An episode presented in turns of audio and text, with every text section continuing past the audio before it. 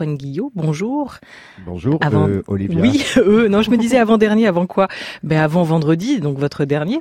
Et avant-dernier, la journal aussi, avant le palmarès qui sera donc rendu samedi. Durant votre nuit blanche, au lieu de compter les moutons, Antoine Guillot, vous avez calculé l'empreinte carbone du festival.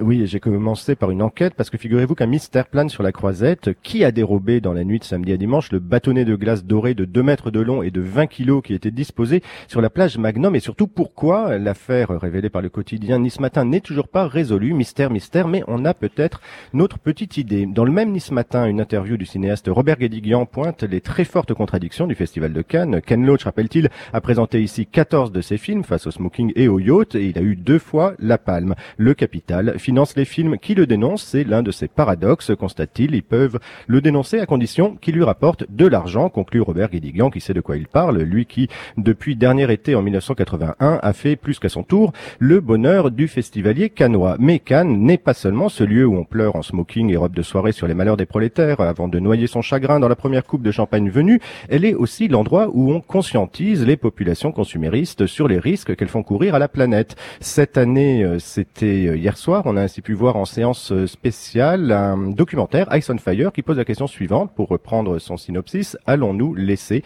le changement climatique détruire la civilisation? Pour poser cette question cruciale, un narrateur, et pas des moindres, Leonardo DiCaprio, présent également, ça tombe bien, ces jours-ci, pour promouvoir le nouveau film de Quentin Tarantino. Infatigable pèlerin de la cause écologiste que Leonardo DiCaprio, lui qui, il y a onze ans, avait déjà présenté ici même La onzième heure, le film qu'il avait coproduit et coécrit et qui avait fait beaucoup pour entamer la prise de conscience mondiale des périls écologiques qui nous menacent. Mais comme on est à Cannes, terre de contraste donc et d'infinis paradoxes, tout cela se fait au prix d'un bilan carbone et d'un impact environnemental des plus désastreux. Il y a sans doute énormément de progrès à faire sur l'organisation du festival pour la rendre plus écologique, euphémisé le cinéaste Cyril Dion, l'auteur avec Mélanie Laurent du documentaire à succès Demain, venu vendredi à Cannes, appelé le monde du cinéma à agir face à la crise environnementale. Et de fait, détaille une dépêche de l'A F P, avec ses kilos de nourriture jetée, ses yachts énergivores qui font fonctionner leur moteur toute la journée pour avoir de l'électricité, ses atterrissages incessants de jets sur le petit aéroport de Cannes, cinquante-quatre atterrissages et décollages par jour qui inondent en plus de kérosène les jardins alentours, ses berlines transportant des stars sur quelques mètres. Le bilan est lourd, sans parler des innombrables prospectus en papier glacé distribués aux festivaliers qui s'envolent parfois dans la mer, où ils retrouveront les particules fines laissées par les feux d'artifice. Les associations écologistes dénoncent un immense gâchis avec ces mille neuf cents tonnes de déchets supplémentaires produits par le festival, comme on l'a mesuré en deux mille quinze.